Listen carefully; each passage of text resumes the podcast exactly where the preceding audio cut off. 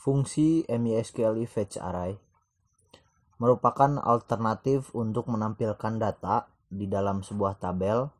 Kelebihan fungsi ini antara lain bisa menggunakan nomor atau nama kolom sebuah baris.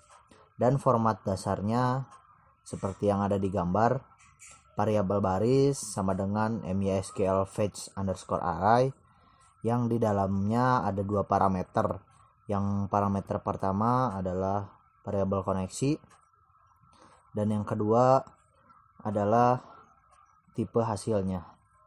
Format di sini tidak jauh berbeda dengan fungsi MySQLi fetch underscore row yang menghitung berapa jumlah baris. Hanya saja terdapat parameter tipe hasil dan ada beberapa pilihan untuk parameter.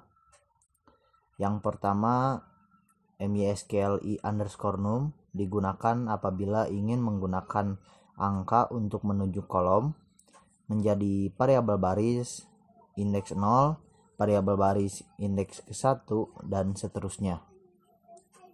MySQLi assoc atau assoc yang kedua digunakan apabila ingin menggunakan nama untuk menunjuk kolom menjadi variabel baris indeksnya nomor KTP atau variabel baris indeksnya nama dan seterusnya.